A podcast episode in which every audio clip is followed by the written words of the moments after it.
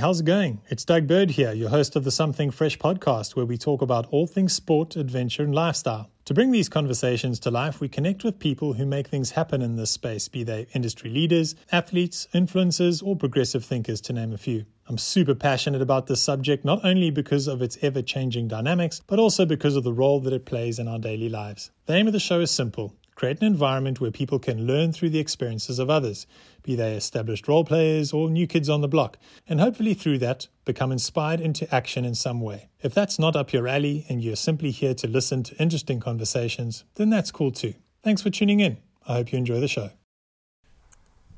In 2010, a young lad graduated from university with a is it a degree? Degree, yeah, BTech degree. A BTech degree in industrial design. He then moved into the normal world of industrial design for a little bit, designing things like water coolers and prams and shoes and all sorts of curious bits and pieces. But his first uh, affair, you could say, with the sport of cycling came in the form of silverback bikes, where he worked until 2016 and then moved on to doing his own things and developing a brand called Lyne Components, which is a high quality product that is positioned at affordable price. And uh, he did it in collaboration with his dad, which is really cool because it's uh, in the family and it speaks to their, their passion and what, what they do in this, I would say, component space as a proudly South African product. Today we're talking to Dayle Holmes, who is the co founder and co owner of Lyne Components based out of the bustling metropolis of Cape Town, Western Cape, South Africa.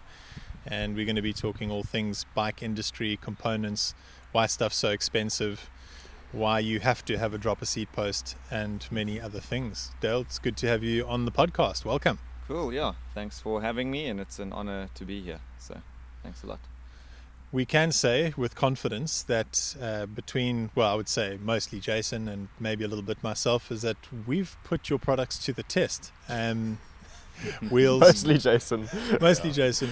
Wheels, cranks, hubs, and the works, and bar stems, yeah, bar stems, and they've, they've rails. absolutely stood the test of time. J Dog, I've yet to put the the Nana hammock to the test. Yeah, when I get my gravel bike, I'll slap the the Nana hammock on there. Okay. The, well, the it, it, does say on the site like it's it's guaranteed to fail at some point because it is just 3D printed and it is more of a joke. So okay. well, don't expect good results from that one. That's sure the one product that is just a, is it, a fun Is it thing. called the banana hammock? Yeah, yeah, the, yeah Nana hammock. Yeah. Wow. Yeah. I'm sure my banana won't put too much strain on on Depends. your hammock. It doesn't discriminate, eh?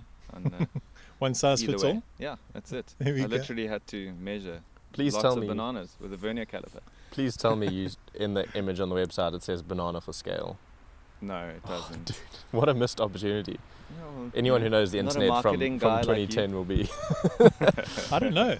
I think the brand positioning and the marketing of Lyne is, is world class. You've you've uh, you've come a long way with the brand, but I'm quite curious to to take a few steps back because it's going to build up to all the difficult questions we're going to okay, ask later. Yeah. And we got some uh, fan questions. Fan questions. To, to I saw with, yeah. I saw some spice there. We might have to uh, we might have to censor some of them, perhaps.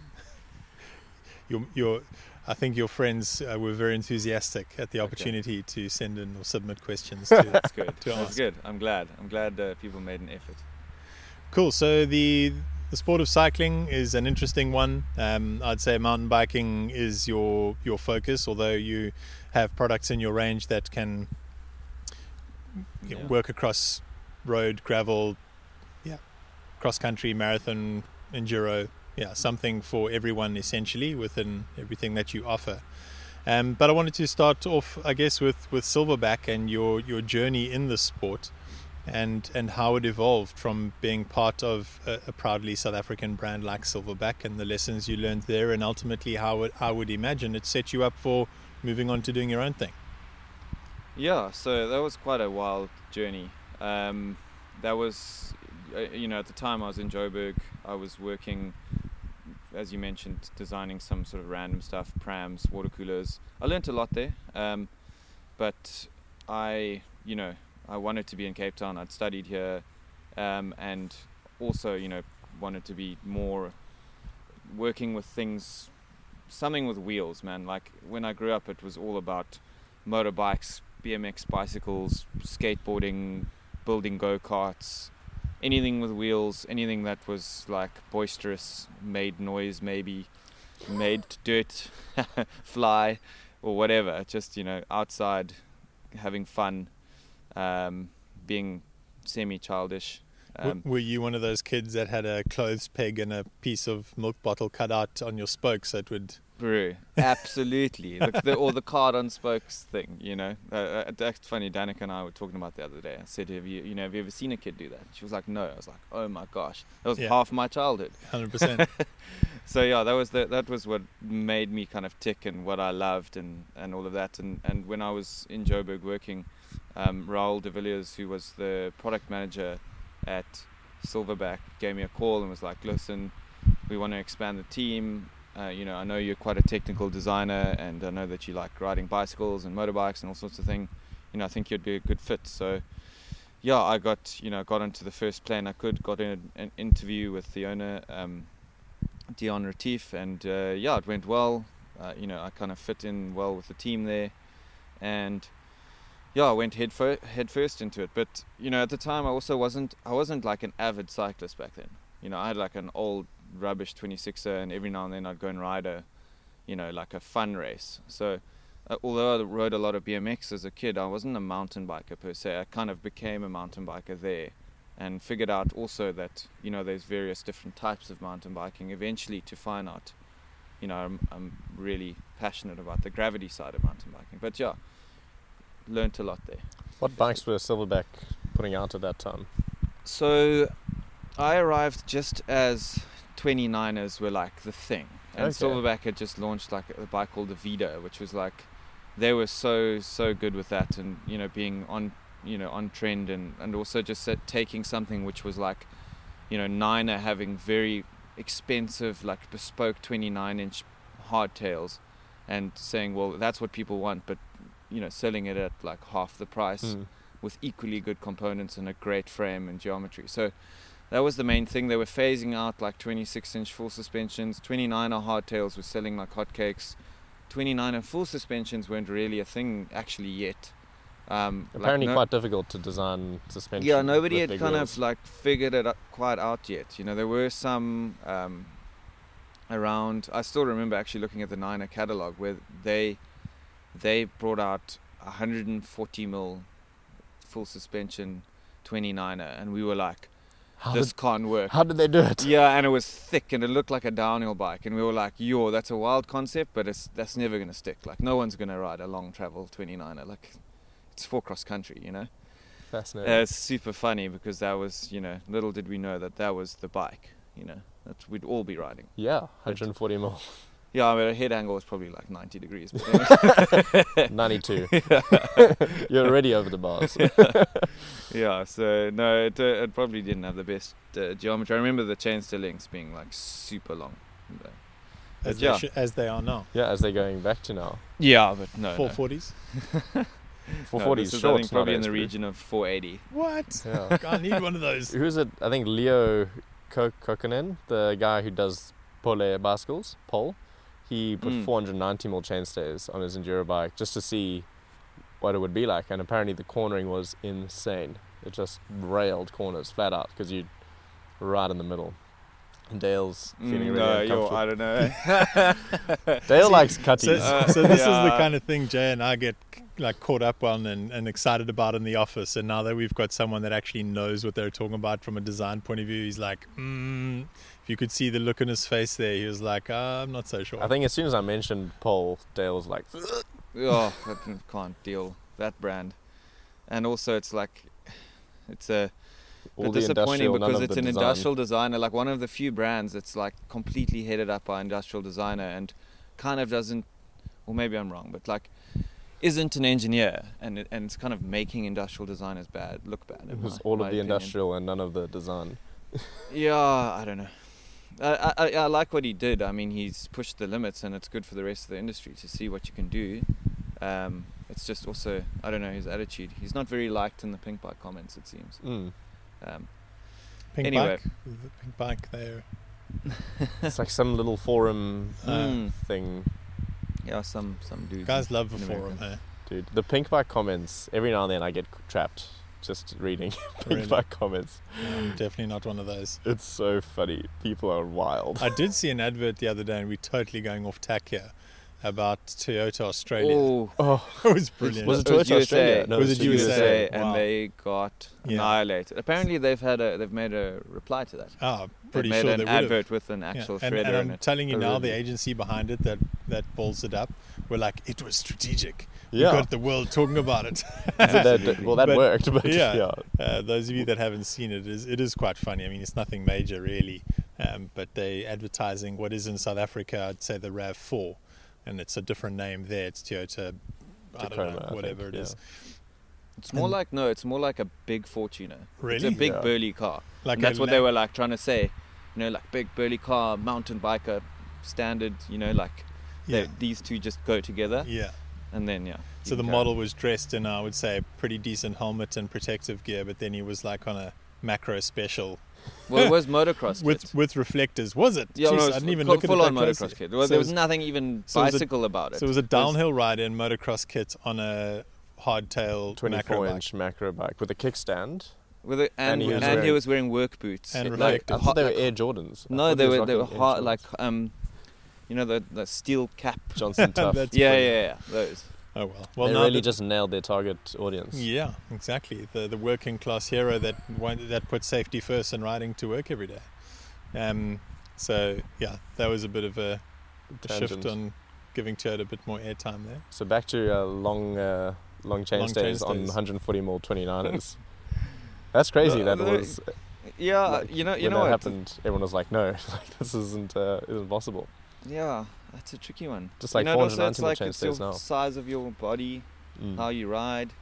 And I remember we had we had a f- like a first prototype, a silverback of a 29er full suspension, and I think it had something like 475 or something chainstays, Wow. and it was like so fast in a straight line, and you could steamroll everything. Like it was just like crazy, but I just could not go around corners. Like especially the tighter the corner, the more difficult it became Mm. and that still even had like a steep head angle so it wasn't you know it should have didn't necessarily still- have a long wheelbase because Yeah. yeah.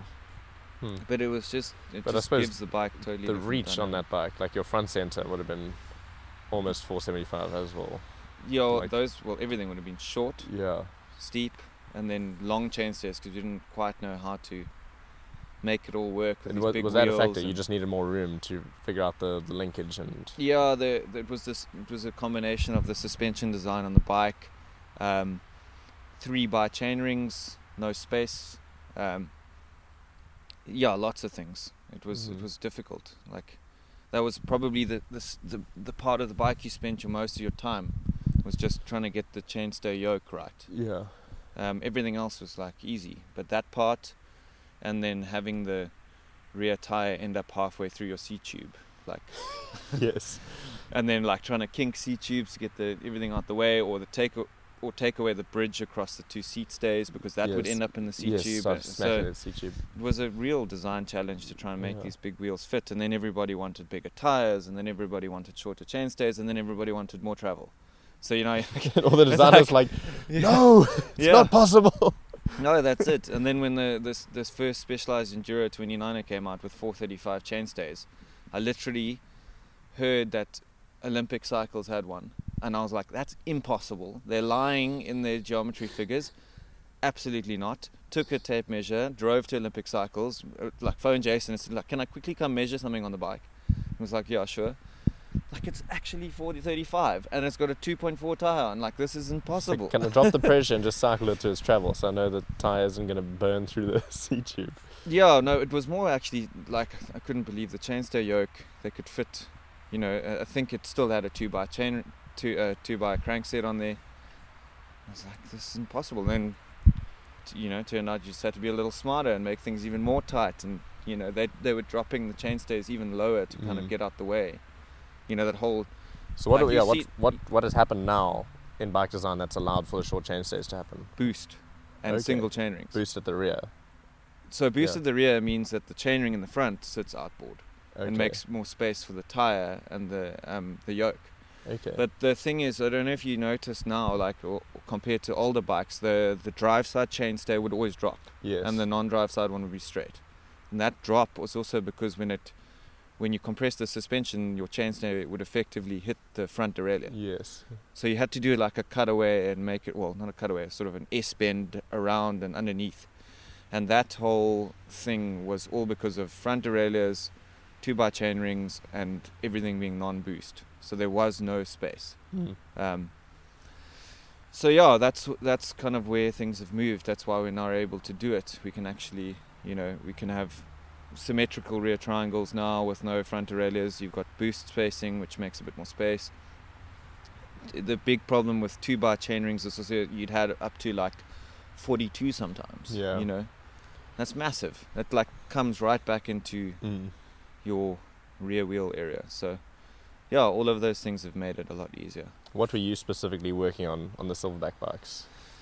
So initially, everything like just getting stuck in. Like the first project I did, big one was um, a 27.5 hardtail uh, carbon bike called the Syncra.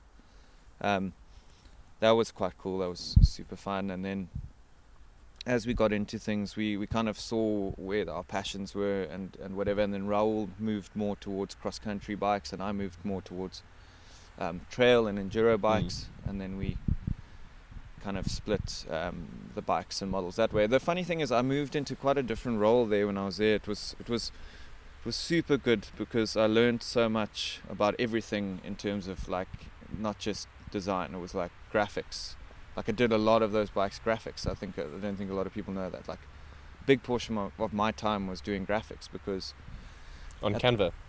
sorry On Canva. on Canva. Never mind. It's- There's that- your answer right there, That Joe. joke fell flat. Oh, okay, I don't know that it's, one. it's always a, j- it's Canva's a, a graphic Design- design. Is it like a, design tool for oh, it's like, like one of these things that's like, oh, you don't need a graphic designer. that you, can just use do it on yourself on Canva. Yeah, Yeah, yeah, yeah. Sorry. No, it was Yo, that joke fell on that. flat. Anyway, carry on.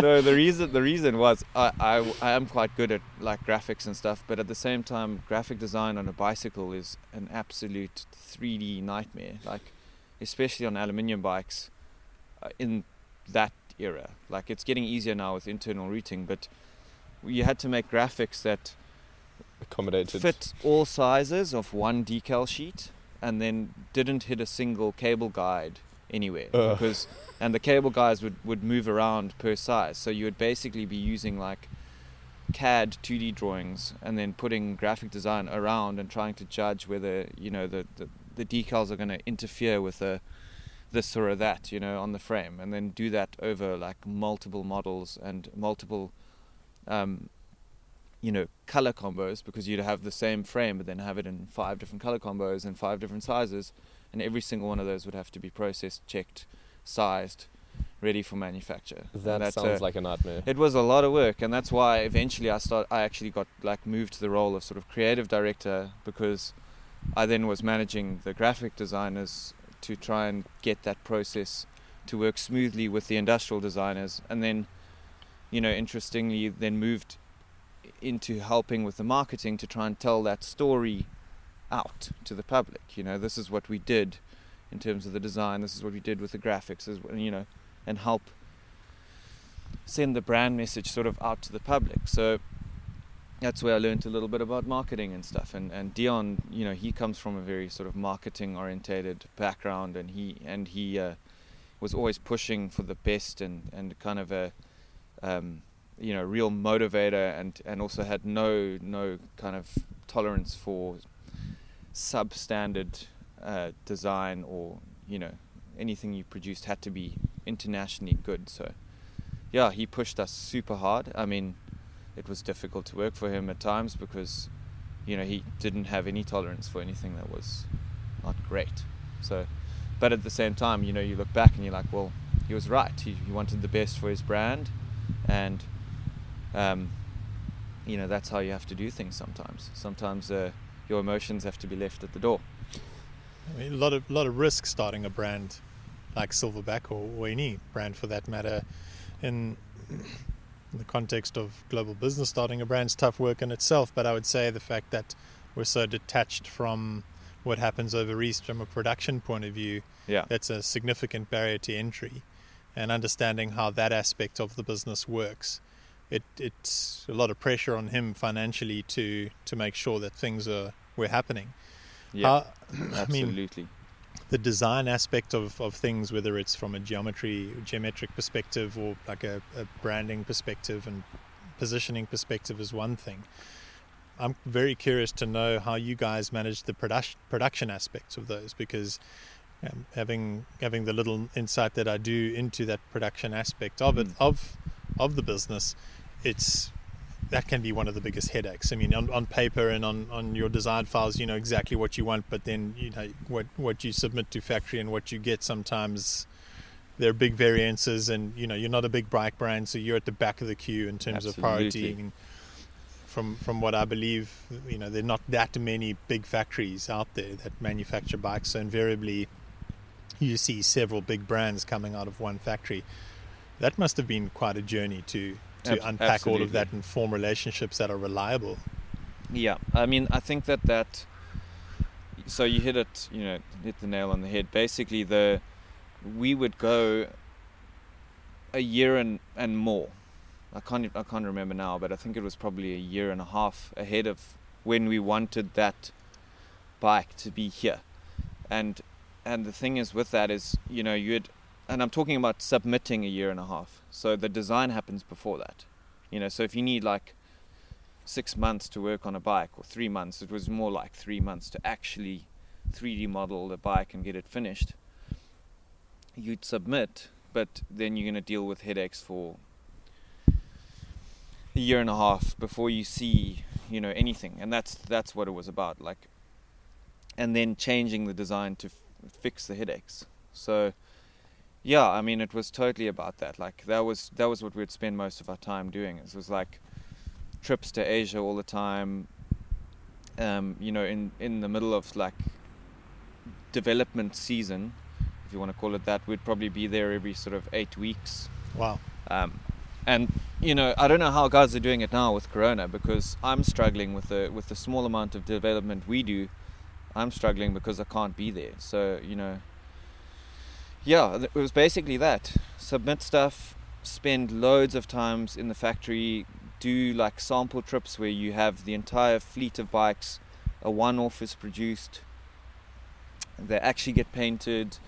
Um, you know, this is obviously easy bikes like a hardtail or whatever. Yeah. If you're talking a full size project, that's like, you know, that's a few years in times of development. That's like where you make a first prototype, second prototype, you know, change, change, change, production. And then production, you still, you know, mass production brings up a whole bunch of problems. And then you do still doing changes throughout the out the product life because things fail and you have to fix them early you know as early as you can so sometimes you start seeing failures and then you're fixing that so it was yeah i mean it it's it's like 20% design and 80% putting out fires smoothing things out um, hitting price points that's another massive thing like you know Because that- cutting back because you you've done this amazing thing but Mm. it's way too expensive so yeah, I mean, so all of those dynamics. I mean, how did you? I mean, where do you where do you kind of start? And I suppose this bridges both Lyne and and silverback. Is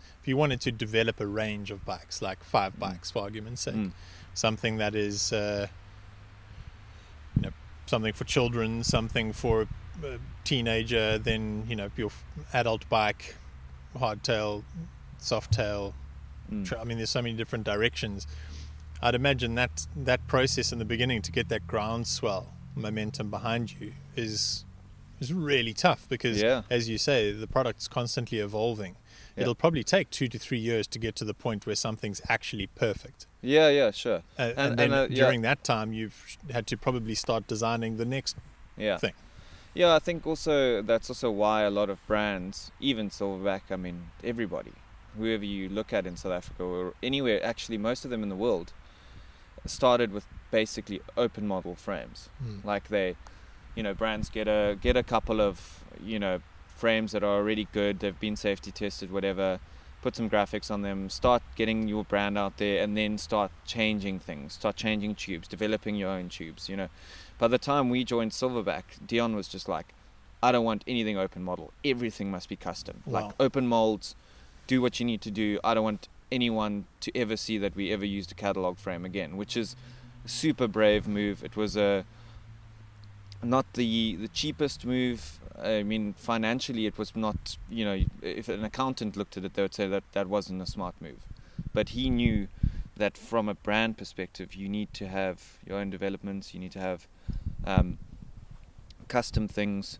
Full suspension's not not really like something you can just buy off the shelf and sell. Usually, it's not. They're always a couple of years behind, and they're not really like designed by core riders. But uh, you know, a hardtail is pretty easy to make, and you know, a factory can figure out a hardtail by themselves pretty much. So, so that's basically how one would usually start something like that. But you can't kind of expect to be seen as like a, you know, massively innovative brand if you go that route.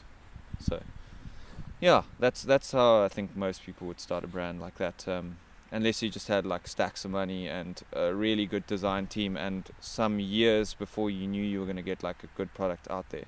Um, you could go that route but it's trickier i mean the the bike industry game is i mean the, i'm talking full bikes like bike brands. It's a it's a cutthroat tricky industry. There's there's going to be a lot of guys, uh, you know, in the coming sort of months or years that are not going to make it through because the lead times are too long for them to front um, the cash to run their businesses. Like cash flow is now completely ruined from long lead times. So, and that was already the biggest barrier to entry, you know, from with bike brands to start with because you, you usually wait for a year before you get anything and factories want deposits. So now you're talking, you know, up to two or some three years, you know, like 200, uh, sorry, 700 or so day lead time on some forks from some fork suppliers at wow. the moment. So, you know, if your bike has happens to have that fork in the spec,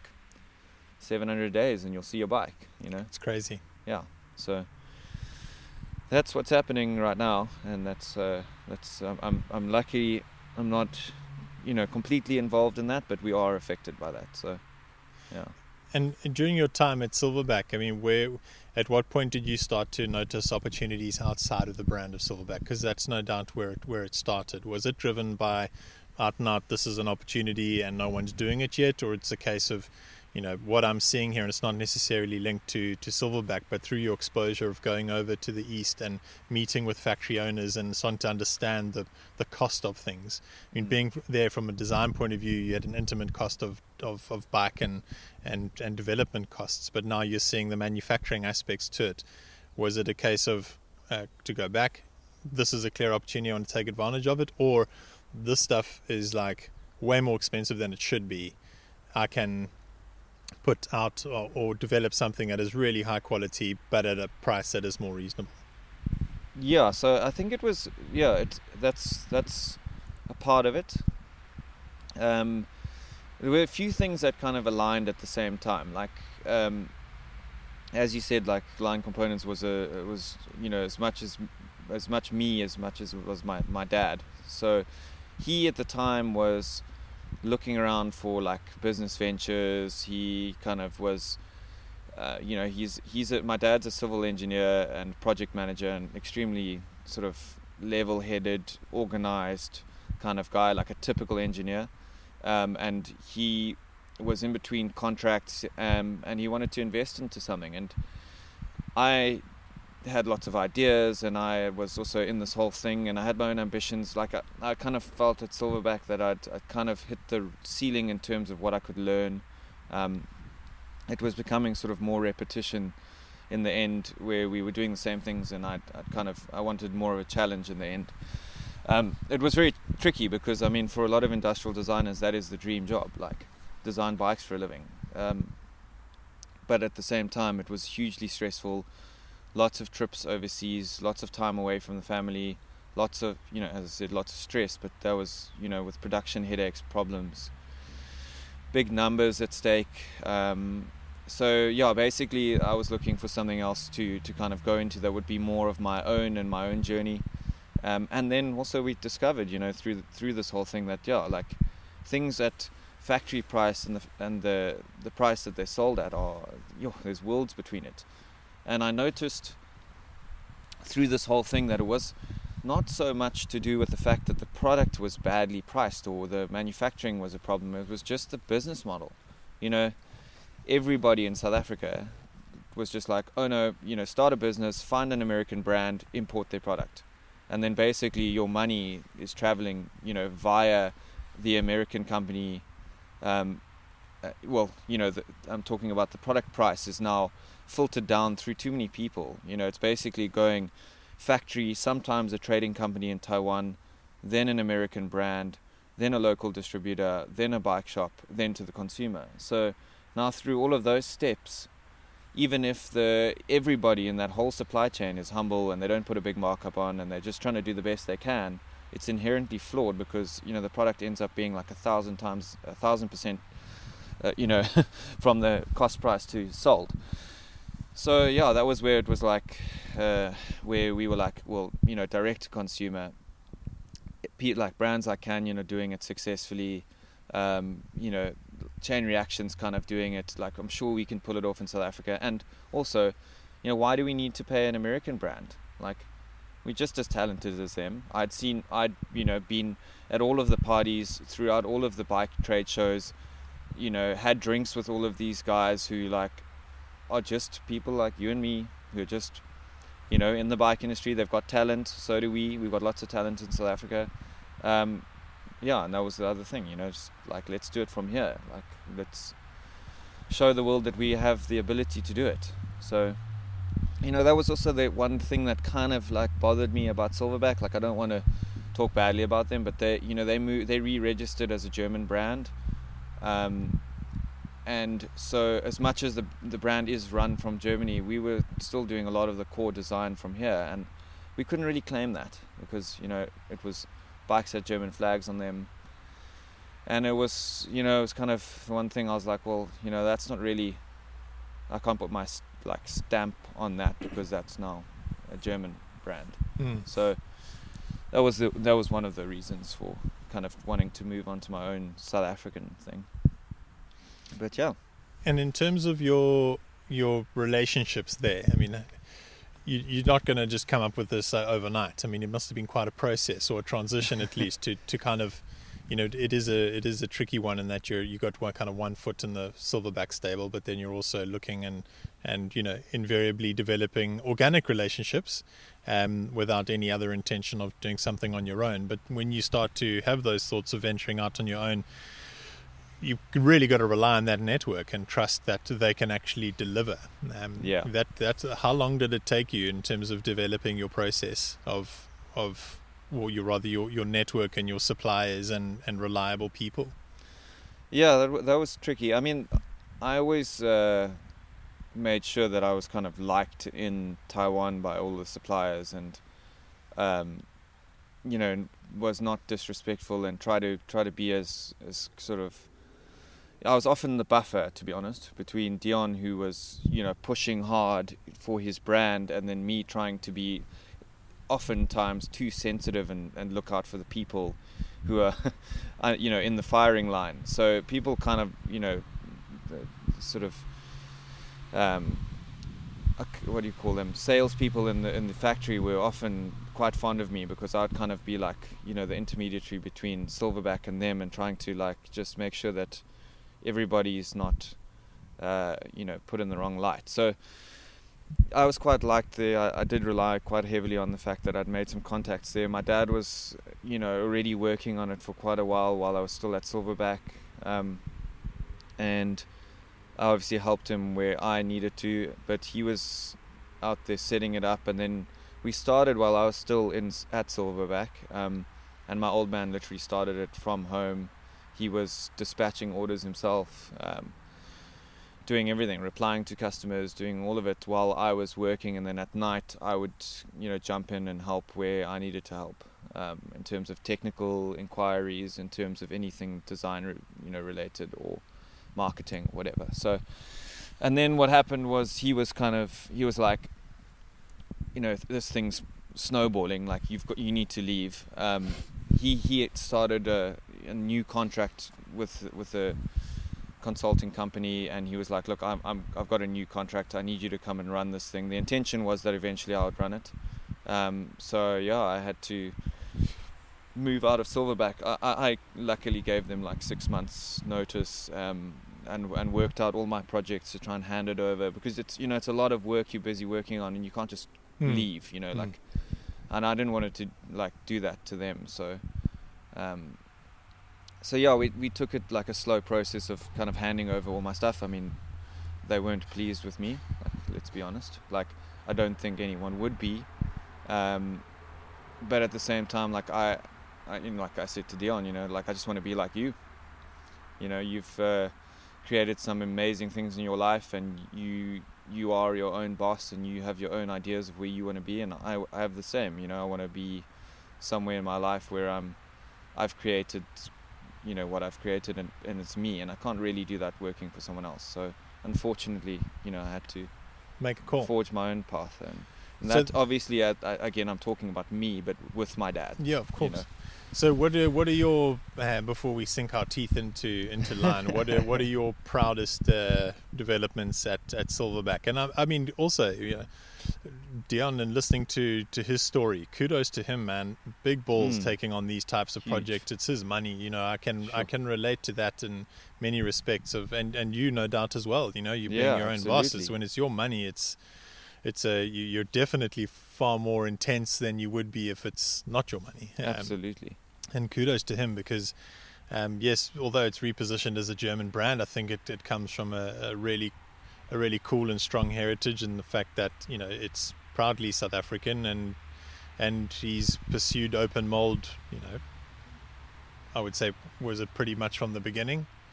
No, so open mold is, is when when you use someone else's mold. yeah, So but did he, start custom- with he started with Yes, open- yeah, so yeah. he so he started just just to yeah, to get the ball rolling. Yeah, so pursuing open mold to get the thing going, but then early on committing to going custom. Uh, a lot, lot can be said for that. Yeah, so shout out to them. But in terms of, in terms of your like, we I often I, I said like whenever I see like bike porn stuff, I'm like forward to Jason and Dayle and whatnot, and I think it was a bird. A bird bike, and then one recently. And you're like, "That's my seat tube design." Down was like, tube, down, down tube. tube, down tube. I saw it again. I saw Oh, it. really? I've seen it now the fourth So time. I I'm saw it again. imagining that that's one of your proud achievements there. That now it's that I'm uh, assuming is obviously open mold and and different brands are using it. But what what did you, what is the bike that stoked you out the most that you developed at Silverback? Uh, so so it's not one that really saw too much light. Unfortunately, it was a there was some politics, but it was the last one I designed, which is called the Surface, which is a 29er 140 mil, sort of long-ish travel, burly trail bike, and um, yeah, there was there were some yeah. Silverback was busy moving factories, and there was there were dramas and and lots of things behind the scenes where there were uh, issues from that factory that weren't resolved, and uh, you know, out of principle, I think Dion was wanting to cut ties with him. But it was sad because I just, you know, we had just got the ball rolling with the project. Um, but yeah, it was a. I feel like a pretty nice looking bike, like a good good marriage of, uh, you know, at the time, good geometry, like really sort of kind of forward thinking suspension kinematics, like very progressive leverage ratios.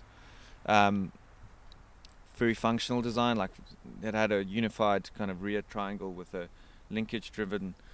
Um, so it was a single pivot, but linkage driven with it with a unified rear triangle, and that that kind of uh, system wasn't too used at the time.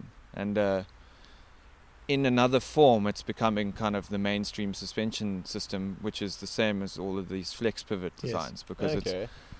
yeah, it's the same concept. It's you know, it's a linkage driving a shock, but it's a single pivot, Mm. and that linkage in between is what you get to you know co- actually be able to control the leverage ratio, um, but still maintain the simplicity of a, sim- of a single pivot design. yeah. Yeah. and in this case, you can unify the rear triangle. Like a the flex pivot systems, just because they you know they they want to simplify it, take away a pivot to make it lighter. Okay. Um, yeah, so that was that was for me the proudest bike of, of mine.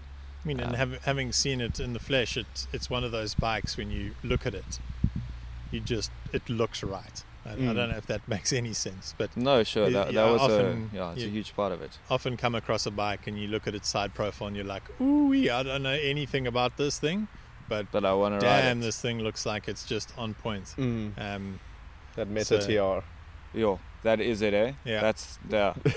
uh, it's funny that Dyson has this. Dyson and I always talk about this because there's some guys that are just like, oh, whatever. The geometry is all that matters. And him and I are like, bro, it's got to have that stance. Yeah. Like it's got to. exactly. like- stance. It's a It's you just look at it and it looks rad. You know, I think fun, like fast. yeah, exactly. Playful. Like Santa Cruz has always been like really good at doing that. Their bikes always just look like they're burly and like ready to take on a trail. Commencal's doing a great job with that. Like there's so many well there- There's a so couple many. of good brands now just making bikes that just look like got it right. You know, I'm the lines loving- work. I'm loving the transition stuff. Always Oh. have Ooh, it's looking good, eh? So Very, so very nice. That was Yeah. one of the companies that inspired me to also start Lyne. Like they're just the, the down to earthness, rider owned culture of the Mm. brand.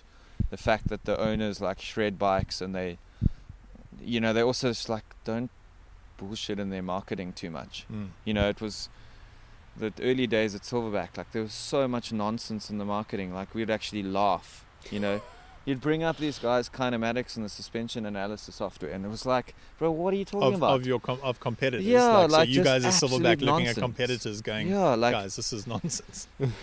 also turning their flaws into like complete marketing points. Like, bro, you. What? Brain suspension. What's that? Brain suspension. What was so? You said your bike was somewhat that surface was somewhat forward thinking. What was Hmm. inspiring you? um, so, like, one of the things was like the well, in terms of other brands or uh, to like to go with that progressive leverage ratio and geometry numbers. Like what was? Yeah, so the the geometry of numbers, I, you know, it, I actually remember sitting there with it, like we used to just do it all in Excel, and I used to do like just big spreadsheets with lots of other brands, and then actually run averages of to see what the average geometry numbers are, Mm. because there's so many different opinions, and people are going down so many avenues to just Yeah. try and see what what. But the problem is you you're looking at it, and it's that's now, which was designed three years ago. So so now if you had to you know look at the latest specialized enduro, somebody in 2018 was coming up Like, with those these figures. are the numbers we're gonna need. Yeah. and now you, and then you're basically looking and saying, okay, well last year everything was two degrees steeper.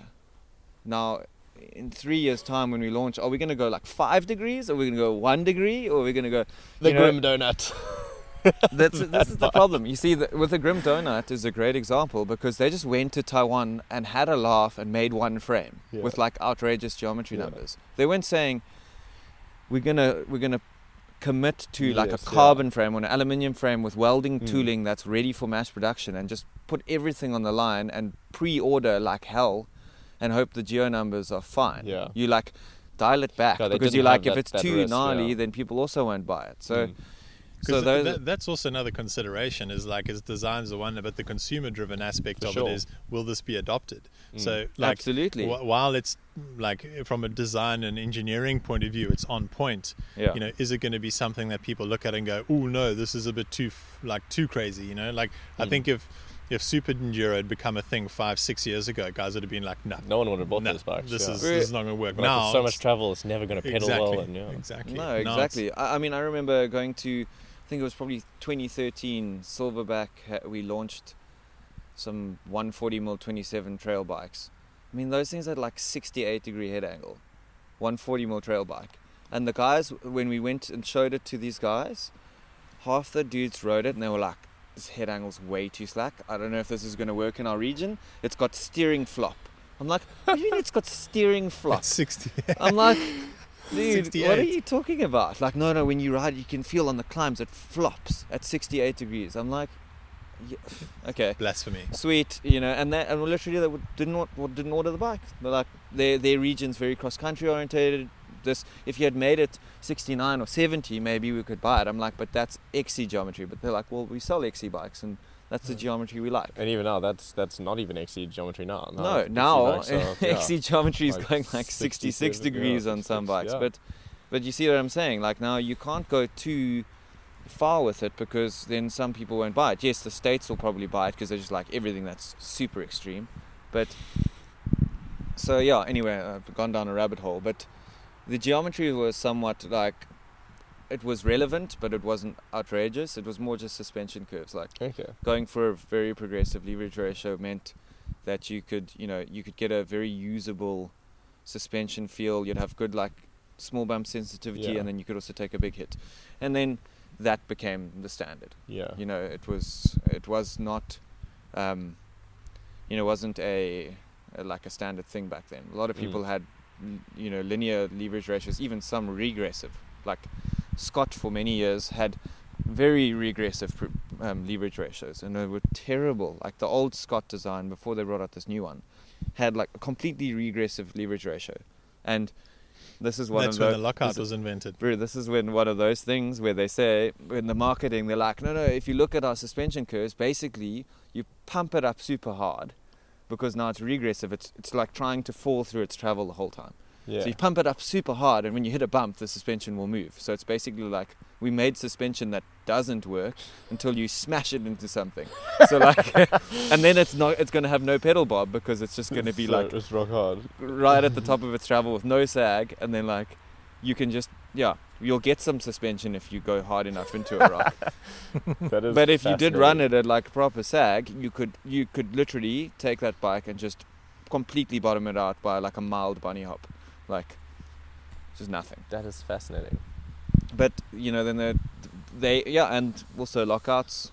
You know, they Scott was very smart with eventually like actually modifying the internals of their shocks. Like they were always way more advanced in the shock development with Fox and with all these with DT Swiss and whatever than actually focusing on the kinematics. Maybe there's some engineer there who was like, "You're an idiot. You weren't trying to see what I was actually trying to make." Yeah.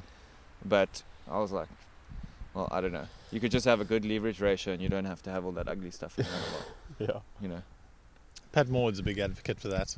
Mm. He's like lockouts and brain suspension makes his head hurt. Yeah. It's Yeah. patches for bad design. Yeah, Yes. he's he and he, uh, we he was also we always looked at his designs and he was always like super um, high anti squat levels, and that's Mm. and that's to you know to naturally eliminate pedal bob just by using your pedaling force and not by having to use a lockout. So Pat was was quite ahead of the game with that. Um, So is, is anti squat does it have to do with the chain force on the absolutely. so when there's tension on the chain, Mm. it counters the it The wants to extend it wants to extend the suspension basically. Yeah. Okay. So I'll, you got to stop me because I'll ramble there. Like, I'm Well, gonna- not I'm gonna about me. do It's I'm gonna just do uh, someone that's driving to work right now is going to arrive mentally exhausted after trying to keep up Yo, with the uh, technical aspects of this conversation. I'll, I'll give it. I'll try and get compress it Ma- into make two it, minutes. Make it relatable, or Yes. at least something that people can understand and use as a tool Yeah. to make a better purchasing decision. So in That's your five years' time, everyone will know. That's, that's just how knowledge works. Yes, Yeah. yes, So yes. just explain it for people now so that they know. in four Okay, five so- years' time. So basically, and this is actually something interesting that I found out when I started working on it. But I thought pedal bob was because people's heavy legs flap around on their bike and the bike bobs around. Like I thought it's you literally bouncing up and down. The rhythmic motion of your body is creating the bob on your bike, and later to discover that's that's one of the reasons. But the main thing is that actually your pedal stroke goes through a, like a power stroke and then it dies and then it goes to power stroke Yes, and that's yeah. obviously when your when your pedals are at the top and bottom and then when you move into the forward and back position of your pedals you're now putting down power again kind of like what the oval chainring is trying to Cancel out. cancel out but that is basically so the difference between like I, I used to do this at Silverback to try and explain this but a motorbike if you accelerate on it it's a consistent power you keep the throttle at one position it's a consistent sort of um, you know acceleration There- well, there Yes. is no acceleration you can be traveling down a road at a, at a, at a continual speed with no acceleration whereas on a bicycle to keep a what you're trying to do uh, is a continual speed is not actually a continual speed lots it's like little fast slow fast slow fast slow Yeah. averaging out, um,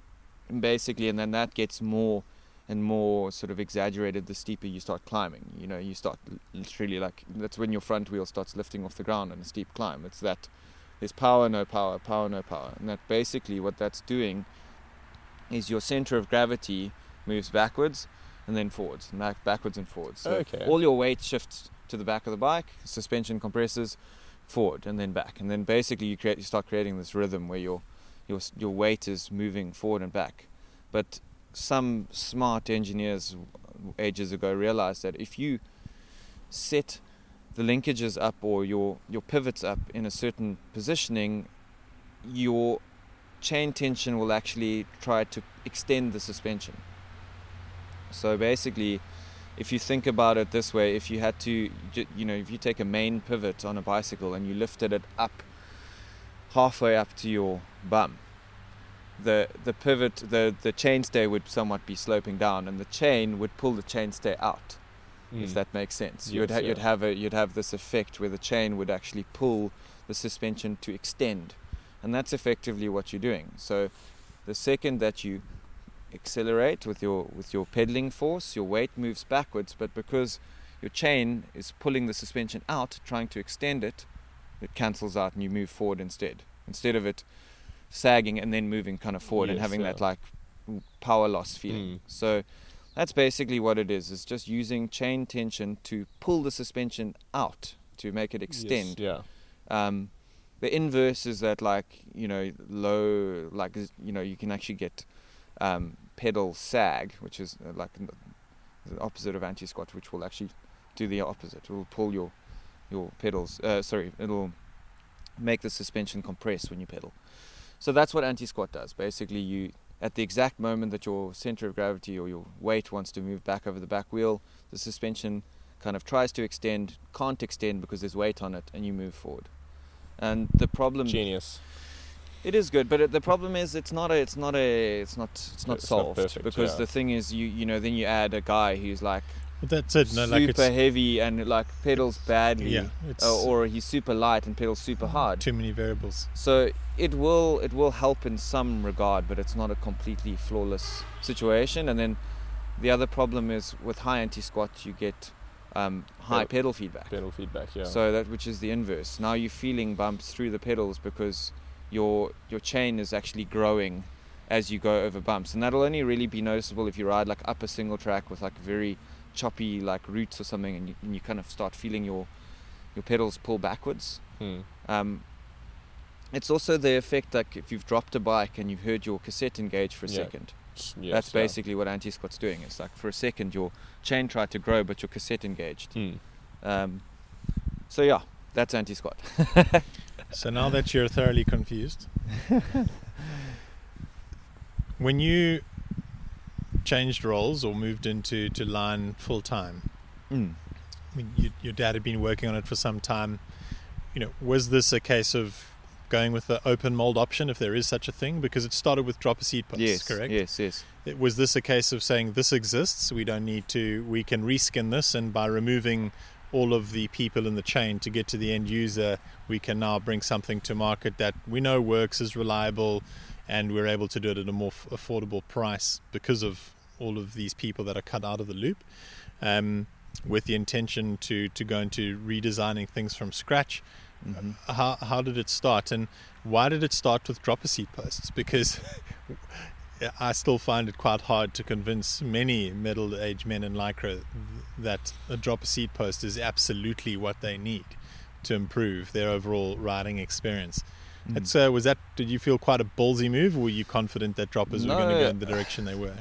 Yeah. Okay. So so to answer your question there, it was I got a bit lucky. Like I got I got into the position where I was just timing was just perfect because the factory that makes our droppers was playing around with their own sort of open model product and was sending out samples trying to get like feedback and design improvements from like product managers and designers at different bike brands or different companies so like putting things out and I was like got got hold of the product. It was okay. Like it needed some work. Um, dealt with them, helped them improve the product, and then basically based our business off that product. Um, with the intention, as you say, to start customizing more and start moving into more sort of eh, like in-house design product. Um, so that worked out perfectly because there was a chance for me to also put a bit of my input into it to help them improve. They were happy with the fact that I was giving them, you know, design advice and, and getting involved in the design process.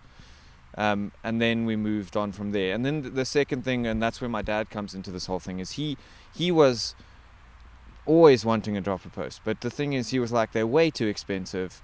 They break all the time there is no parts available like people don't back the product up there's a whole lot of um, problems with this thing and it was always one of those like real novelty things um, and yeah so he was like you know he heard about me experimenting with these posts from this factory, and he was like, "Oh, that's so cool! Like, you know, can't we get hold of these things? Like, Silverback didn't want to sell components. Like, that was why we did this thing without, you know, kind of feeling that we were gonna damage Silverback or do any damage to the brand, and that's that was like important to me because I didn't want to take away sales. Like, I didn't want to go try and start a bike brand and just compete with them. Mm. You know, like that. I didn't feel like that was the right thing to do.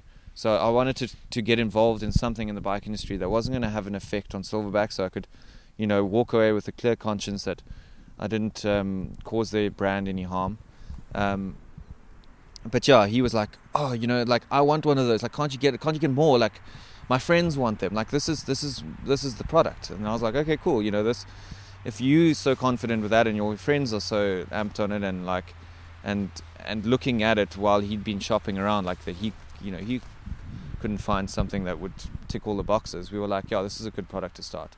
Um, we had lots of ideas. We were like, you know, looking at all sorts of stuff. But that was the that was the one where my old man was like, "This is the one. We should launch with this." Mm. Um, so What yeah, visionary. Yeah, no, he's uh, he, I owe a lot to him, and and also the one to be like, I'm gonna put my retirement money and bank on the fact that you know what you're doing. No you know? pressure, mate.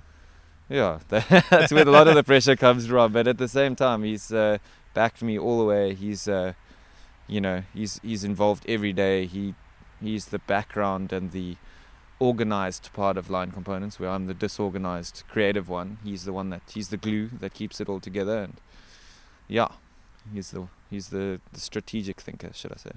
And how how's the dropper evolved? So first version version one of, of your dropper to, to what it is now because all of your droppers are cable actuated, Mhm. so no hydraulics, which I think's bloody fantastic. Very good. Yeah. Um, but you've it's now now there's a cartridge system that you're using, and one Mm. thing that I've really enjoyed about uh, about using your components is they're easy to understand, and if you're brave enough, you can maintain them yourself, yeah, yeah. um, which is uh, which is a big plus in my book. But I mean, that, I'm talking at the consumer end now. But in terms of the development of the product and the changes, w what are the differences, and how has it evolved from what it was to what it is now? So the external dropper changed a lot, but the main, the internal dropper and the cartridge and stuff hasn't changed much over the years. That's also why, like, it's it's not, it's it was always good. It's never really, uh, you know, had had niggles. Like, the main thing is that the cartridge is not made in house by the factory that manufactures our dropper. That's made by a massive factory that makes gas springs for like all sorts of automotive stuff and whatever. And that's the big thing. Like RockShox still to this day struggles because they try and make their cartridge internals themselves, whereas ours is outsourced to a very very specialist factory. So that we won't change because it's just the it's the it's the simplest way. It keeps costs down. It, it makes it reliable. The things we've improved on are things like the lever actuation, um, looking at like just finishes and all of that, and then the latest version has been adding bushings and just fine tuning. But Mhm. in in general, it's it's the sort of the same principle. But that's that's been the main thing. Is it's also just like how can we improve the setup of this product? And then half of the problem with setting up the product was the way that you had to crimp the cable inside the lever or at the dropper, depending on the lever we had at the time. But I wanted to like standardize it that everything gets crimped at the lever, that the installation process is much simpler using it. The lever feel is much smoother because it's got a cam in- incorporated in it. So it wasn't like we didn't start out with a bad product, so we didn't have to go through a like very big redesign process, you know. And having and having a, a factory that was so uh, like invested into that process of developing it must have been quite unusual, I would imagine, in, in terms of finding a supplier. I mean, I, I, I don't know, I, I just- I just simply don't know, but perhaps I'm wrong. Where you know it would normally be the situation of you know you come up with a design, you approach a factory that you Mm. know works in this space, and then try and get them on board to take you Mhm. on Yeah, yeah, because they're probably already busy. yeah. yeah. And if they think that what you're doing has potential, then they'll take you on. yes. Whereas this was a case of like these guys are proactively looking Yeah. for a solution. Did yes, that fast yes. track your fast track your process? Like Mm. when like from when you started that process to to actually launching to market, what was your turnaround there?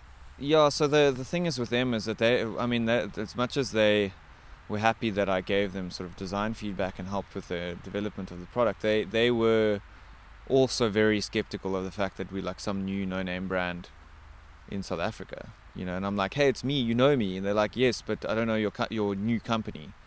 So it's been a challenge, and it always still remains being a challenge because they still they manufacture now, like many brands dropper posts around the world, um, and uh, and so they you know we're still a small sort of fish in their big pond. So it it does it, it is a challenge, but they've they've they've been we've had our we've bumped heads, but we we work together now. Um, but yeah, that's that's been an interesting one.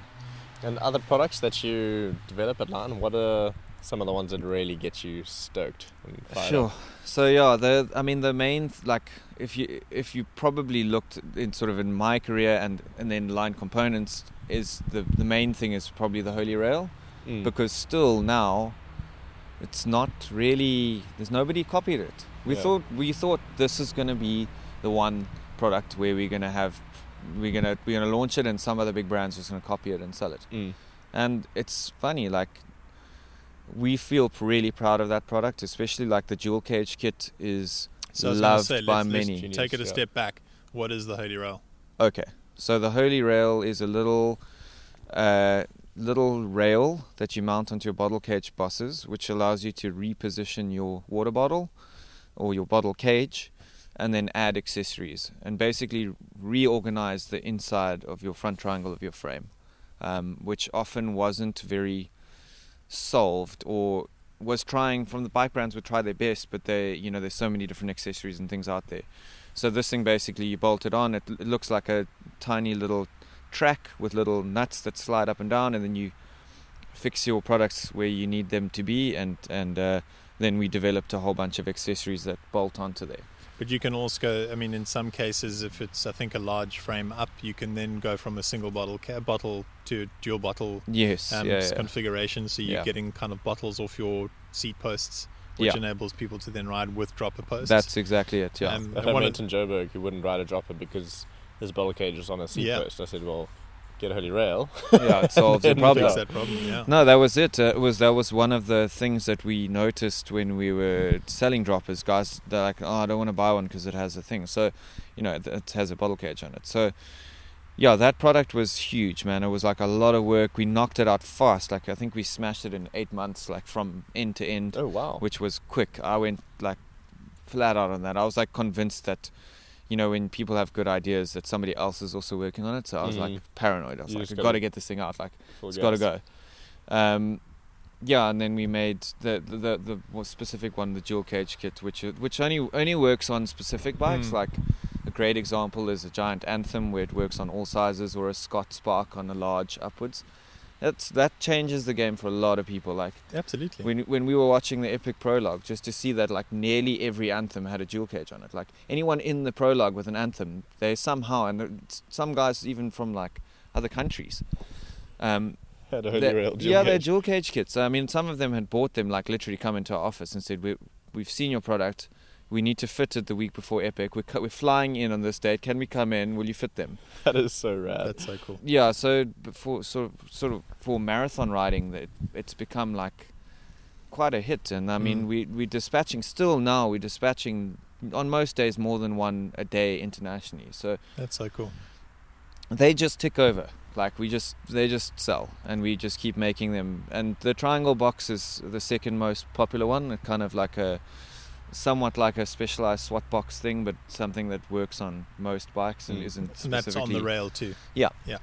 Yeah, and uh, um, i've actually just submitted a, a new uh, updated version of that but yeah that product is the is the for, for us is the is the one that we feel like you know it's like the product we invented you Mm. know yeah. Everything scratch. else we're competing with other people with that one it's still there's nobody else Mm. and uh, Another aspect I love about the Holy Rail is that it takes tools out of your pockets, yeah which yeah, is the real plus. Uh, yeah I mean, I've I've not got the triangle box, but I've got the I don't know what the correct term is for that like fold over strap pouch. yeah basin strap Um, kit I mean, in there, I'm running two full size bombs, tie levers, uh, a little Ryder tool that's used for valves, Mm. um, valve repair, chain links, even though I've got a in case. in case on Yeah. on the steerer tube. It really is. That funny enough, that product, the, the in case was uh was like got my that was like the first taste of like something completely unique, and then the thrill of seeing people uh, adopt it and like be happy with it. It So- was, but at the same time, the, the I look at when I designed that, I was like so amped and like kind of all of that, and then when I when you start getting more and more complex with the product, the more and more headaches they bring. yes. Like we're, we the next one I was going to say is the Shred Zeppelin Yes. which has taken years of my life. That product has like been. Uh, the, I uh, remember I'd been riding with it for a few weeks. I was like, Dayle, these are all the things like I think you could tweak on the Yeah. Shred Zeppelin. You're like, not now. yeah, jeez, man, it was, and and that product I had the stock for eight months at the office before we sold a single one because there were problems with the product that was delivered and we had to change O-rings because of the tolerances I and then remember that. Ooh.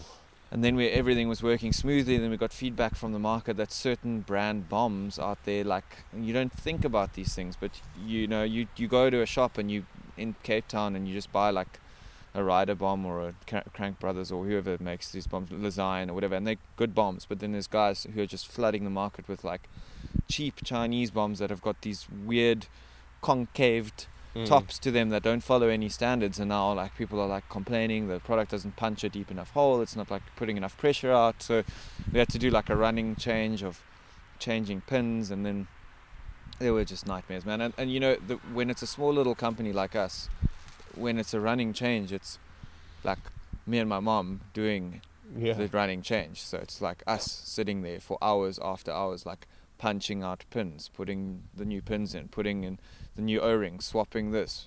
You know, do, like we we're a small team, and we we mostly try and bring in product that's finished, to to try not to have like loads of staff, which ultimately cost the consumer money. Mm. But so when these kind of problems happen with the product, it's just like you know, then it's just literally me and my family fixing it.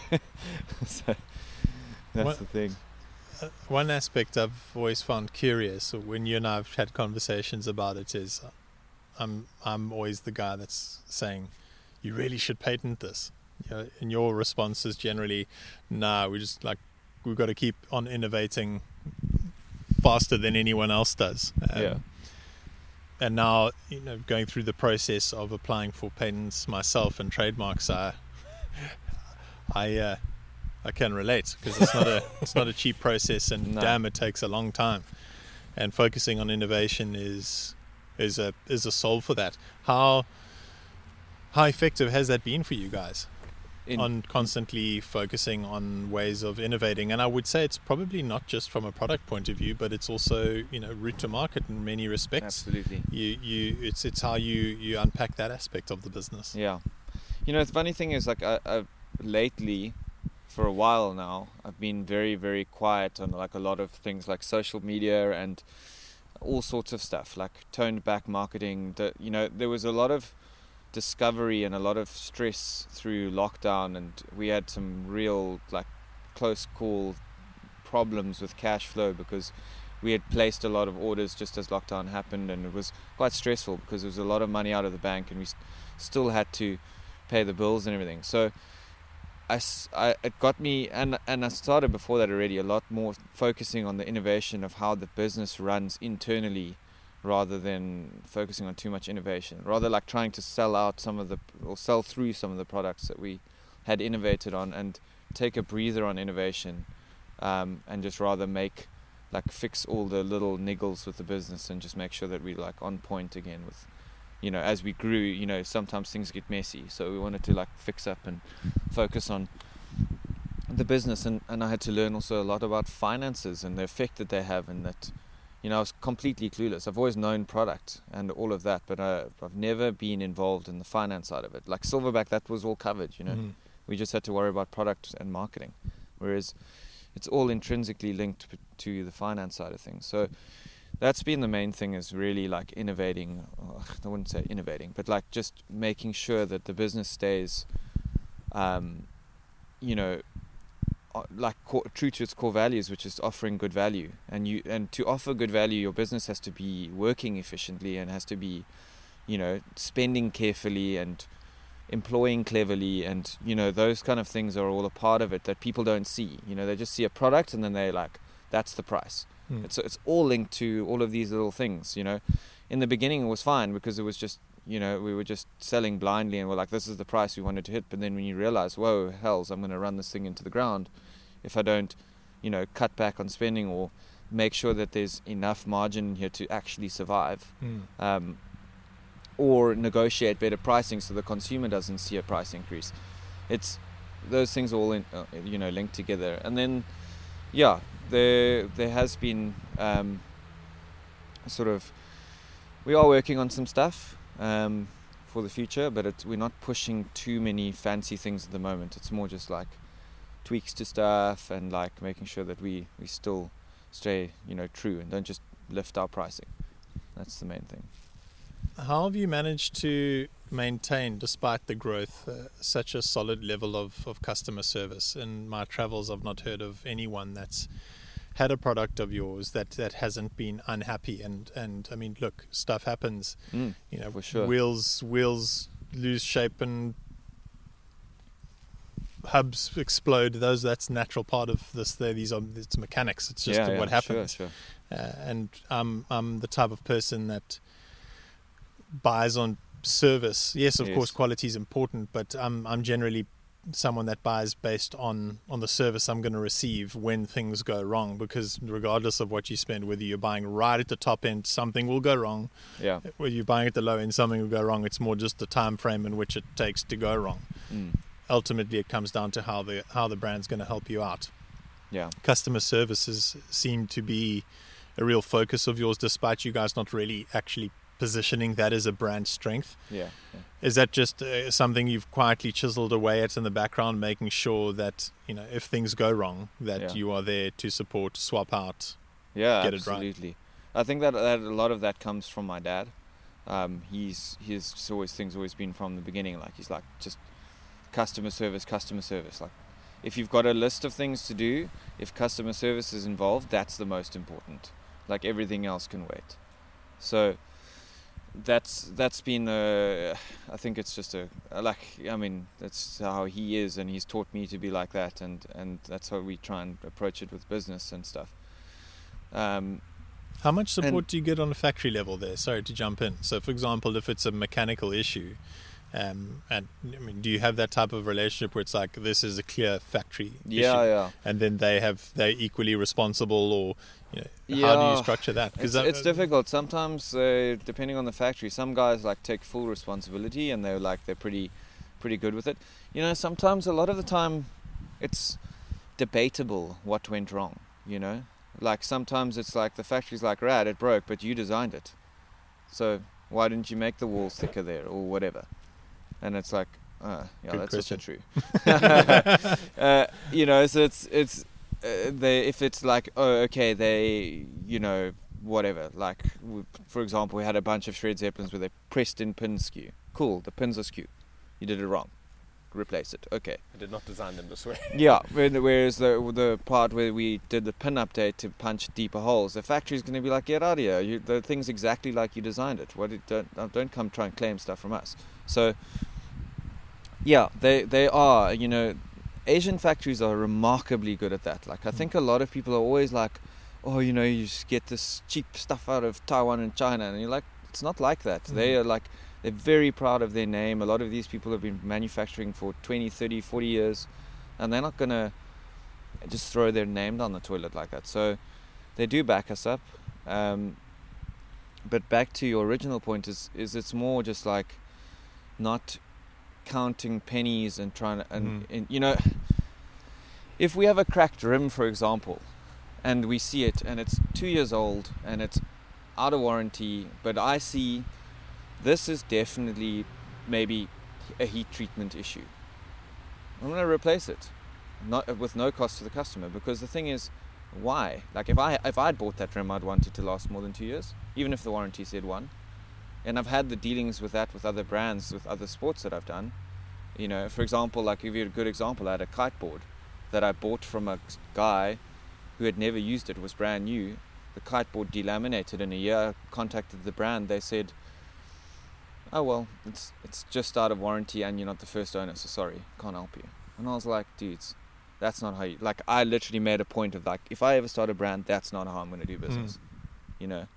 Um, so yeah, I mean, oftentimes we don't you don't ask for proof of purchases. Like I can see the generation of the product, I can see it's well looked after or whatever, and it might be our failure. Then replace it. You know, people make mistakes. Like you just gotta. I'm talking about ourselves, but like uh, you just gotta make sure that you give the customer the best service, and that's when you say that. Like the, you know, I make a very big point of if there's like the guys at Bike Hub have been really good with that. They they kind of if somebody's trash talking our brand on Bike Hub or that really hasn't happened that much. But if they say, "Oh well, I bought this and it didn't last," they often pop me a message on WhatsApp and they're like, "Hey, listen, there's a guy here." And I go into Bike Hub and I DM him and I try and get his phone number and I try and phone him and I say like, "Hey, what happened? Like, can we give you something new to solve the problem or fix your problem or whatever you've done, or understand if it was a failure on their part how they how they did it, and maybe give them 50% off a replacement product or something because." Uh, you know, as we grow, it will it'll be impossible to do that. But it, for now, it's it's a personal thing. You know, that's basically putting your name on something, and you take it personally. And uh, yeah, I mean, those are the kind of things that li- literally keep me up at night. Like when you start selling more volumes, more things fail, and Mm. you gotta you gotta try and keep your hand on that. This conversation is very interesting to me because it's a subject I'm interested in. But everything you've been talking about today is, has always been, well, a lot of what we've talked about today has been very consumer centric. Mm. So, as a brand, you guys are consumer centric, direct to consumer, good value, high quality, good backup, service, people focused, because that's who drives your business. Mm. That is, in my view, unusual in the South African landscape of brands in the cycling space. Yeah. Brands are traditional in the sense that they are brand centric. What can we do to get the most out of this market so our business can grow? Yeah. And the fact that you've come in with that consumer centric approach has been has been disruptive. Is that something that you've noticed through how your consumers go about buying your products? Was it early adoption and it just flew? Or was it a case of early adoption because people are inquisitive and then it flatlined for a bit and then it picked up? Or has it been a case of it kind of, yeah, flew and just hasn't really slowed down? Because I think from a consumer's point of view, it's it's almost a like a too good to be true kind of situation yeah. where you're like, this drop a seat post costs me seven thousand rand and it's got a one year warranty, Yeah. Yeah. but your drop a seat posts cost less than half of that Yeah. and it's got a one year warranty and we know that if there is a real mechanical failure that is manufacturing related a year after that you're going to stand by your product and sort it out Yeah. yeah. Is that something that you've you've actively noticed is that feedback that consumers have given you that they enjoy that approach Yes, uh, yeah, absolutely. I mean, we we owe a lot to Bike Hub, um, not just their establishment, but the people in the forums, um, just like spreading the word because we've had tons of customers like going on there and be like, just start their own forum topic and say like, can't believe, like literally, I had a problem with my product. It was solved so well that I'm going to go and take time out of my day and talk about it on a forum, and that is you know it's the way that I look at it sometimes when you take the hit and you're like oh you know technically another brand wouldn't have you know taken the hit to the company of the cost of replacing it free of charge or whatever. But I I I often see it as like marketing you know that oak's going to go tell his friends completely um, and the thing that I've seen a lot is you do that to that guy. You help him out, you give them the best service possible, and then they come back and they spend a whole lot more with you in three years' time. So it might not see it's not a short term gain. Like, Mm. you know, It's- you it's could be like, consistency gain. yeah, you could be like, oh yes, you know, saved five hundred rand, and I told him to go somewhere else. then he's never going to spend with you again, and that's where we're just like, no, whatever. That's that's money. It's marketing money. He'll go tell his friends, and his friends will buy something from us, and it'll equal out eventually, and whatever.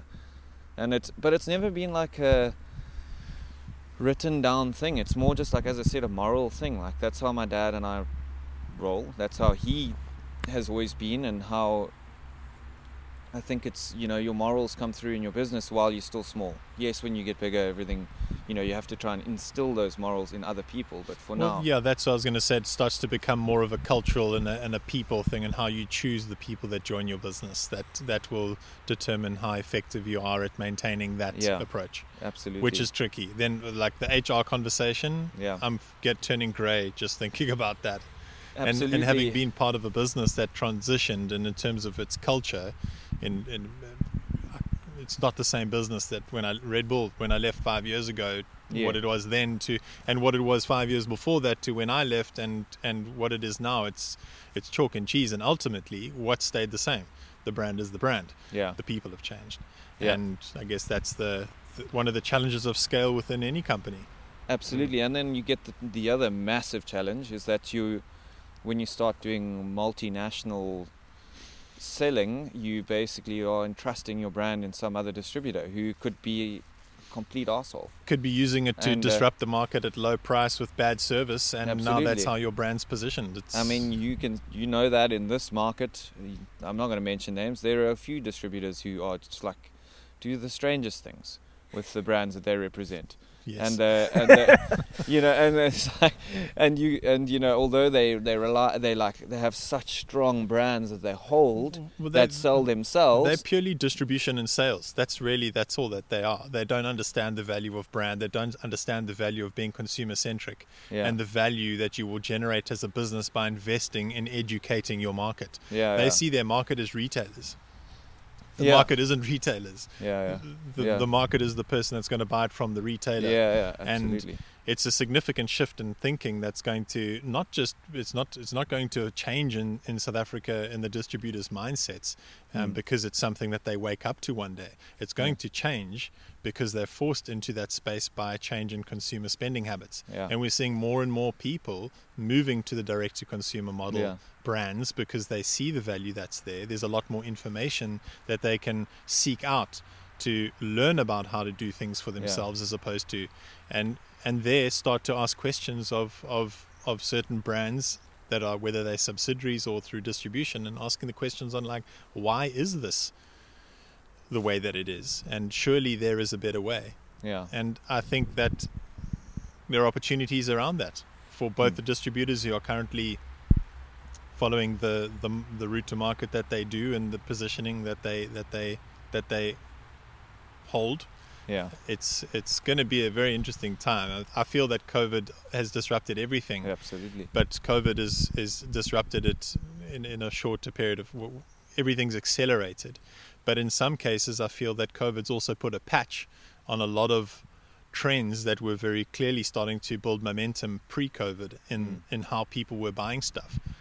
You know, pre-COVID, in my view, in, in many cases in South Africa, you know, bike distributors, brands, however you want. In, in, in my my overview of it is that they've never ultimately ended up having to sell anything. The consumer-driven demand has been so high that Yeah. if you simply brought it in, people would buy it Yeah, pre-COVID, at least three to four years pre-COVID, we started to see that change where some distribution companies did start to invest in being more consumer centric and being more brand focused and, and, and not direct to consumer no, distribution companies, th those that, that still really focus on the retail space and they started to become clearly more dominant yeah, in the build up to. COVID. COVID's come in and it's almost leveled the playing field again because you can only buy Because what's available. is- Yeah, so- yeah, exactly. So, and that's what I mean by the patch is now everyone feels that oh no, you know that traditional approach of just you know put it out there at a at a store and someone's going to buy it is kind of Yeah. crept in in many respects. Yeah, I think that that that's going to wear off in 12 months once Yeah. once COVID is out of here and it's going to Where get back gonna be being competitive. Opposite. So There's it's gonna, going to in twen- complete opposite. 2023, there's going to be so many bikes that you people are going to be marketing like crazy, Crazy. to try and just completely. Just get a little bit of the market. yeah, like they're going to be begging consumers to buy their stuff because it's there's going to be right now there's no bikes, but let me tell you, every bike brand in the world has like three times the normal order. Put those orders into the factory, and then they're all going to get them at the same time. And from there, what what are people going to base their purchasing decisions on? Yeah, um, this isn't an innovative conversation that we're having right now. This isn't an Yeah. innovative view that I'm putting out there now. What are people going to buy on? Brand and value proposition. Yeah, That's Mm. it. And And, the their, I mean, their previous brand experience with that brand or whatever. You know. Absolutely, it's all part of the ecosystem, and and those that are going to come out of this streaks ahead of everyone else are those that are taking the risk, so to speak, or that's at least how they view it, in investing into building brand hmm. and connecting with consumers and building that relationship, even though they don't have stock to sell. Yeah. It's still such a valuable time to be connecting and creating those relationships with people. For and sure. I feel that you guys have managed to do that despite limited stock and availability and production and shipping costs increasing and you know all of these cash flow challenges that you faced Mm. as a small business. Kudos. Thank you. Yeah, it's been a it's been a wild ride, but there are some ups. There are some luckily exchange rates and things are trying are now somewhat stabilizing, but yeah, the, this COVID thing has been hectic. It was uh, it was. Uh, let me tell you, like during lockdown, we were like my dad and I on Skype every day, just like, what's the plan? is this a sustainable thing? Like, is the world uh, going to uh, be able to sustain bike in bicycle industry as it was before? Because we, you know, basing our opinions on if all the CEOs and all of the people who have businesses themselves are going to be losing jobs and shutting their businesses, we won't have people to sell to. So we were seriously worried. You know, we thought, yo, you know, this this whole the party's over with the bike industry and being able to sell things at certain prices and, and will there still be an industry after it? And then completely to our The opposite. surprise The boom happened. yeah, cycling was one of the first things that they, at least in South Africa, they allowed you to do, and all of a sudden everybody were was just went out and bought bikes, and like, so good to see, man. Like people coming into our office, all shapes and sizes, different races, different ages, whole crews of buddies coming in saying, "We just bought hardtails, and somebody said that we have to buy droppers posts, and Amazing. that we just which one works on all of these bikes? Like buying a handful of droppers then coming in like six weeks later saying like yo those hardtails weren't great. We sold them and we bought full suspension bikes and now we've got now we need wider handlebars and we're like okay cool here's a pair of wider handlebars and like just stoke people on like learning about cycling getting into the sport um, It's fantastic. That's Yeah, so that cool. And stuff's you're on the cool, man. ground like there to just see yeah that, like that guys literally bringing their buddies in and then like whatsapping each other photos in in the office like "Oh, dude do you want one as well like should we all buy them and like just the stoke level of figuring out cycling and stuff and then going out and seeing them outside like complete puzzlers like Amazing. just like jamming it like going down to Kai for the first time Just like having bikes. but just having the best time all covered in dust because they've all crashed about 10 times It's so fun being a puzzler though in That the is so beginning. That's, Yeah, I mean, just, that's- like, full that's- stoke. That's what it's about. It's a journey of discovery, and it's not just mountain biking. It's trail running, triathlon, surf has just again exploded. for sure It's uh, it's really great to see that revival. Yeah. I'm not sure if we've touched on it in podcast before, but about the forming of habits that it takes between anywhere between three to six months, sometimes up to a year, depends on the person. But the fact that COVID has been around for over a year and the changes that people have made in their lifestyles, you know, from getting off the couch potentially to cycling or trail running or to surfing, whatever their vice now is, Mm. it's not a fad change, it's a habitual change, and Mm, that yeah. it's going to continue on. I'm really optimistic and excited to see how things continue. Yeah, how the momentum of that habitual change goes. And it's yeah. not just the people that are doing it now, and I think about this because I'm a dad, but how that will pass on down the line, where Mm. families have gone from, for the most part, inactive and relatively unhealthy to completely change. It's Mm. I, I, I'm really, I know everyone is looking forward to, to life post COVID and, and see how that uh, that positive momentum continues. It's Mm. it's really exciting. So you talk now, guys, heading into your shop and or at least into the office and getting a drop seat post, then coming back for handlebars and so Mm. on. Talk us through very quickly. Top Lyne, what are the products in your line range? What uh, what all of them Well, we've yeah we talked about the Nana hammock, but I'd say I'd say the, the the the the products that would differentiate you from others. I mean, drop a seat post. We've start there started Yes. there, but I mean your wheel sets, for example, Yeah, are yeah. incredibly good value. They're lightweight, they're robust. Um, You've introduced carbon there, for example. What other products are there in your range? Because you can, for the most part, accessorize your bike with almost everything except braking, suspension, and tires. Yeah, yeah, yeah. So we do handlebars and stems, um, drop a seat post. So it's sort of the control parts. Um, cranks, we've had a bit of a break on the cranks. Like I mean, people that have that know our brand have seen that we've probably been out of stock for eight months. But that's that's for that's uh, for a good reason. We we've changed factories. We've got some new cranks coming out next month, which are going to be super cool. Like really cool cranks. You're gonna love them. They're rad. Come on. Some short short length, super short length enduro cranks as well. How, um, length some would that really be? 165. Okay. So, um, also some actually looking at some. We've found some ways to make make even cheaper for the consumer. So we're probably going to have a crankset that that's even better priced. So yeah, um, go right. against the whole thing that it's you know the times are tough. Rather like let's see if we can disrupt more and and actually bring a product out cheaper than it was before That's really instead exciting. of uh, going more expensive. So let, let's see. But uh, yeah, so cranks is one of them that we've been doing over time. We're not going to be doing carbon cranks anymore. That's just we've just realised it's not the where we want to be. Be It's, like Shimano, just don't do carbon. yeah, yeah. Well, that's a long story there, but they're, they're just they're just a, they're in a, they're a product where carbon fiber is not based in a good place. You know, it's Mm. flying past rocks and Mm. roots and things all the time, and there's a good chance it's going to at some point impact that stuff. And even though even if it doesn't touch it, your pedals are touching those things, putting sharp impacts through um, through a, a product that's ultimately would be better in aluminium. So yeah, it's just uh, in terms of like dealing with warranties and failures because of people smashing them into stuff. It's just rather get away from the stress of that. And then wheels, yeah, wheels have been an interesting one. We've evolved a lot over the time with our wheel sets. They're like they're constantly evolving, and I've learnt a lot, um, just in terms of like uh, what what makes a good rim and what doesn't and what and learning what people's expectations are you know when we started off with wheels we were like we want to have like the lightest wheels out there in aluminium and now i'm like looking at what are what's the heaviest wheel set i can make uh, you know because i i want to make something that's ready for e-bikes ready for the stupid stuff we're doing in, in enduro and downhill Yeah. right now and Mm. So you know we're that's not not out yet but that's one of the things i'm working on is like extremely tough wheels that where weight isn't at all the priority. It's like looking at cad fea analysis to make them as strong as possible.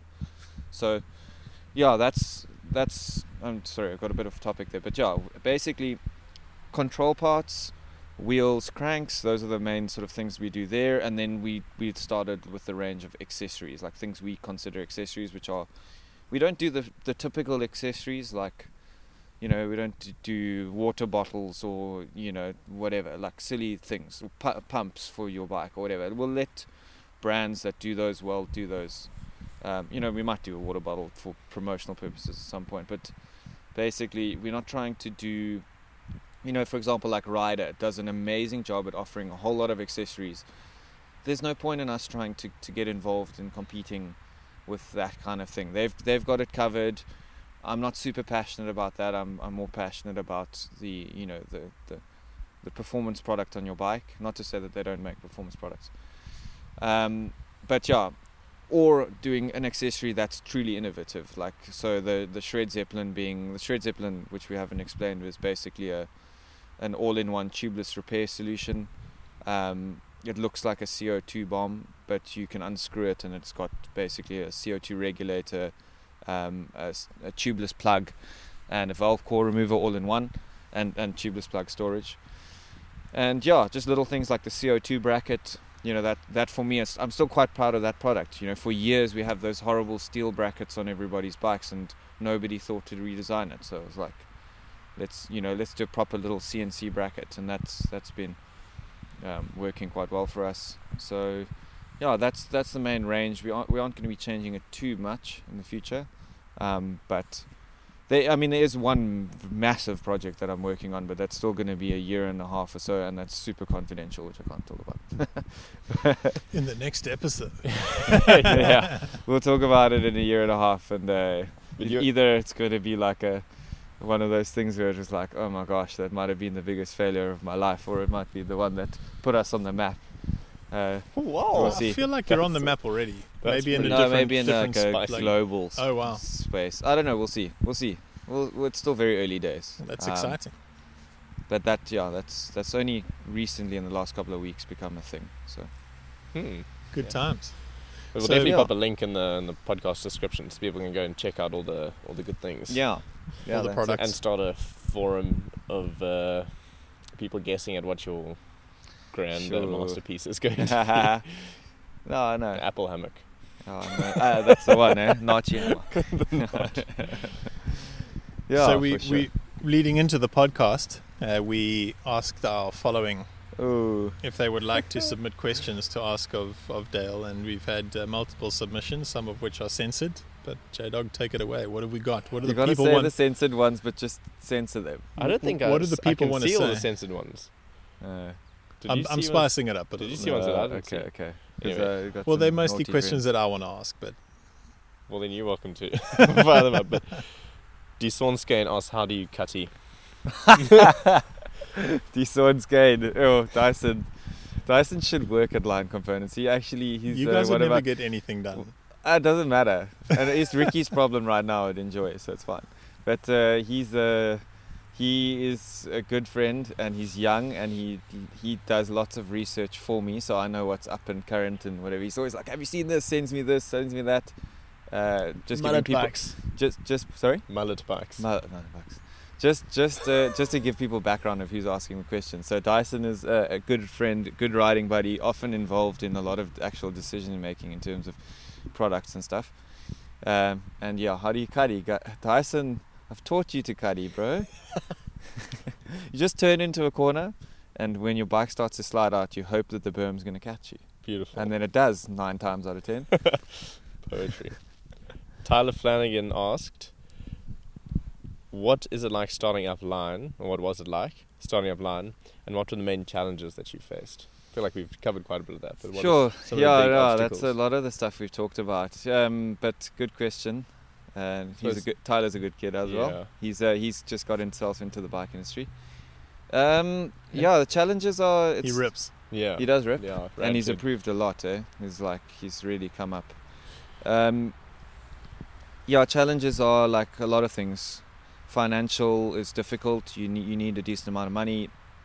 Um, if I'm talking about like from, from like giving advice to someone like Tyler, it's you know work in the industry before you start your own thing. Mm.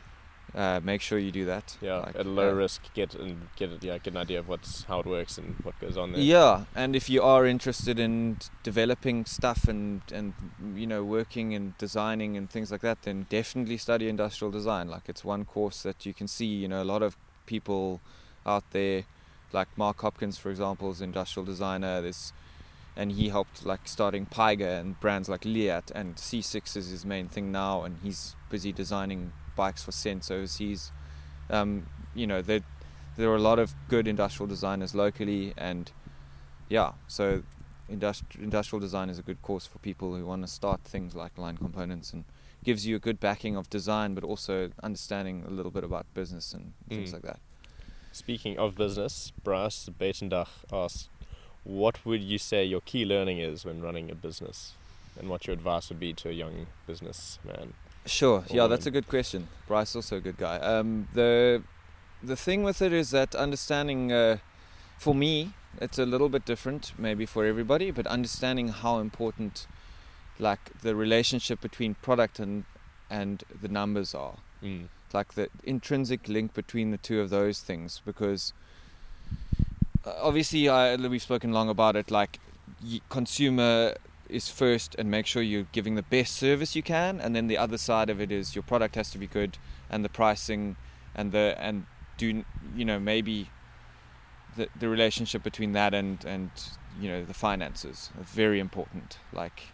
Because you can easily also offer a great value product and drive your business into the ground, and you'll be one of those businesses that close down Mm. and was like, oh, that was a great ba- bra- brand while they lasted. Yeah. You know, the brand also has to look after itself internally, financially, which is something we nearly got wrong. Riding the fine line. Yeah, Yeah. that's it. Uh, uh, no, not to my dad's discredit, but to me. He's always been super good with that. Right. Dan Dobson says, "How do you come up with all these rad new products, and what can we expect next?" And also says, "Not a question, but thank you to Lyne for keeping our components affordable." Yo, thanks, Dan. Uh, sorry, what was his? What, was the you, first? How do you come up with all these rad new products, and what can we expect? Sure, next? the, it's tricky. The the the thing that I've tried to train my brain into doing is that is to just identify solutions all the time. You know what I mean? If you see, if you just try and be like, I've seen. You know, I've seen whatever. Like for okay, let's say example the dual cage, the Holy Rail kit. It's like I've seen four guys come in and say I'm not buying a dropper because I I want to hold on to my seat post Mm. bottle cage bosses and being like, wait, there was three times. There's a product there, and then like looking at is there a viable solution, and then going down the rabbit hole, which often ends up it's impossible. Yeah. Cool, move on. But that one was like, whoa, there's actually something here. Mm. That's how you find opportunities. So yeah, that's basically how I've based it. You know, it's like the same thing where we started. Want want to dro- drop a post, would love one. Not going to spend this amount of money. They keep breaking. What's what can we offer? How do we make that solution? What can we expect next? Obviously, your top secret. Yeah, thing. so just some like the main thing that I'm open to talking about is like rims. Been lots of research and, and development into a new rim profile Mm. that goes past our amp range, which is you know like heavy duty amp basically. Mm. And um, as we've spoken, I said I said uh, Yes, the, yeah. the, what did I call it? The the bull proof edition. yeah, this uh, yeah, because uh, Jason will be the first one to Maybe get his hands on there. Call it the bull wheel. yeah, we'll we'll call it The bull. B U. well, we've already got JBO ones. We call them. we'll call them the Amp JBs, the Jason Bull I'd be honoured. signature edition. Yeah, that uh, And didn't you? your hint your at some- first uh, well, your first hack from rock. What did you do? Rock to rock Ooh, and put our rim on first status was uh, still to this day the worst Lyne components failed product I think I've ever seen in my life. I went about three meters to a very sharp rock. Yeah, and it it, was it, hectic. you, you you say- left the shape of the rock in the rim. yeah, you could it's see. still there you could to see this what day. what rock I hit. it has like the profile of the rock. But that's not necessarily a failure of the product. That's Jason There was an error in writing. taking a Yeah, I was offline. I, I shouldn't car have been where I was. But the, on a but Formula the, 4 track. no, well, maybe that's, ex- not the correct analogy. No, there's a limit to anything. Exactly. Like if you if you take a four x four and you Drive it off a cliff. right, yeah, Like I did. something's going to break. So, I mean, I'm not I'm not one of the kind of people that like we're realistic about that. Like every product has a A limit. a Yeah. finite limit. You know, like even a downhill bike can snap in half if you send it over a 90 foot thing to flat. You know, it's a or tee up a tree sideways like Menard. yeah, but exactly. So, into it's a a- so yeah, there's a limit to things, but obviously Jason has a knack of um, being very rough on wheels, and he he's a great guy to test stuff. So Take off mostly because you Richie can't ride. yeah, yeah, he's a- average to. I take I'd off say. the Richie Rude. He's also known for breaking everything. That Yeah. is a very bold. That's a bold comparison. Look, taking after not I don't doesn't necessarily mean I'm close behind. it's, it's just in a, s- a similar trajectory. Don't be humble, bro. You Didn't you, didn't you also hint at some bars and stems and nice Fifty mil rise. What? Uh, we Did got some. say 50 mil? Yeah, got- are you doing ra- 50 high- more rise bars? No, no, we're gonna do 30 mil uh, in 35. Nice. Yeah, so you'll get some of those soon. Eager. Yeah, and there's eight gonna be tens. some. Eight tens. I've been reading a lot about 800 for now. Eight cents. Come on. Yeah, you can wouldn't cut them agree. down. reading a lot about bar height and all Wanna that go kind of higher? stuff recently. I, I just want to experiment and get a feel for. Isn't your hi- setup extremely high no, already? it's super slammed. Oh, interesting. Yeah, hmm. Yeah. yeah, No, but I want to that's try interesting. higher and see. Yeah, I'm just keen to. Even me. It's just learning all the time about bikes. But you are high. That's why you need. you are. I'm looking you for need You 50, born you high. need high. Yeah. the big techs you need 50 here in SA. little rise bars with a stack underneath your headset and then more on top of your headset and then some bars on top of your bars. just Yeah, to- yeah. Just get some BMX bars, man. It'll be fine. yes, imagine we're so doing Doug's Tech Bro, I've seen with a BMX customer bar. buy one of our stems and put BMX bars. I'm not even lying. Hmm. Some old bully. Do they He's fit? like, and he was like, "I've got a bad back," and he, yeah. BMX No, bars. no, wait. What did he have? No, what did he have? He had. He somehow wangled it. I can't remember. Th- something thirty-one eight, but like with a crossbar. just so it doesn't Bro, I like was fold around. yeah. But I was Unreal. like, that's, I wanted to, to go and tape up the logos on the stem. Because I was like, I can't be associated. Aside from Sully on the gully asking for you to CNC him uh, bolts, I can't see any more questions. Was that all the controversial stuff? Or did you see something I didn't see? No, no, I was just having a bit of fun. But this is Sally, this, Sally must There was there was a question uh, in the background about uh, how fond you are of brandy and coke. yeah, um, that was Mark Carr. He said, he said, "Do you like brandy and coke?" I said, "Only Yes, with you." Only with you. yeah, that's good. Well. Thanks for joining us today, Dayle. I hope that uh, you've had a good time. We've had. I It's have. always cool catching up. Yeah, no, no. Uh, what people don't know is we have these conversations like Normally, deeply for long, many hours uh, uh, on the regular. So, but yeah, most people will be bored by them. yeah, I was so struggling to, so. to not go off on like 13 different tangents. yeah, we've we've got loads of loads of podcasts to come. Uh, I hope that you've enjoyed this in, insightful conversation of what it takes to develop a proudly South African brand and get it to the country and into the hands of consumers in an affordable, reliable um, way with great service. So well done, congrats! Thank It's- you. I feel like you guys are just getting started, really. Thank you. I, I do have one last point. Yes. which I actually really wanted to say on this podcast was just remember and this is to everybody out there that's listening to this just remember that somebody designed the product that you use and whatever and when you go out there and you have a problem with it or you don't like it or you don't like that brand don't publicly Shame and shit all over them Yeah. get in touch or keep your opinion to yourself. Like it's from uh, what I've noticed from being around, it's like there's so much negativity. There's so many Pinkbike horrible comments. There's a lot of people on Bike Hub that are horrible about people's brands, um, and just be kind. You know, it's uh, there's a lot of people behind the scenes at all of the different companies that work in South Africa, just trying their best to offer you the best product they can and do honest business. Um, so support be positive and uh, and yeah you know give those guys credit where it's due um, you know and as I said just don't don't be negative because there's somebody reading that comment that's going to get a hell of a bummed Mm. and often it's somebody like me who's quite sensitive and uh, puts a lot of work into trying to make products for people to use them in a positive light with no intention of negativity yeah, so- absolutely. that's the that's the one thing uh yeah I could say just to end off this conversation is Mm. like support people who are trying to to make you cool stuff Yeah, man, good stuff. And enable you to have fun. Oh, exactly All the fun. exactly I'm so like you. I've had admin with dropper Post in the past, and I was just thinking the other day, like Been through all the major brands. this, Yeah. this drop post. It's been a year and a half now. I have not done anything to it other than push So the, the lever and make it go recommended service interval is what? Depends, Uh, six months to a year Well, mine's I must, the I one- must come doodle service, but it's, dude. reliable. I was just sitting there like the other day, realizing I haven't had to worry about it. So grateful. My first Lyne dropper did two Joburg to Seas, an Enduro Western Sure. Cape series, I think a Berg & Bush. oh, wow. I mean, it's not like Before I it was has a like, big Do you have payload. to service? I was still at that age, Yeah. uh, that phase of my, my riding journey where I didn't know that you had to service drop seat posts or suspension. I was like, I wonder if I should. Like, I wonder if I should service it. But it didn't have much of a payload that was really carrying around. Like it's, No. it's not like it had high wear. No, no, I was so really you'd fit back then. I to think I was 102. So Yo, shots Were fired you eh? thinking of Doug when you were designing your droppers? yeah, yeah, Like, 100% it's pretty crazy to think how much weight goes through those things, on my 200 mil dropper, that def- it definitely flexes. when you've got a bit of a slack seat angle. yeah with, with the kinked seat tube eh? sure puts a lot Cray cray. puts a lot through there Yeah.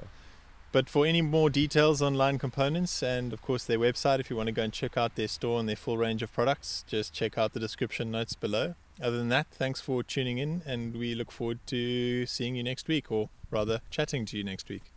Cheers. Good times. Cool. Cheers, guys. Thanks, Dayle. No props.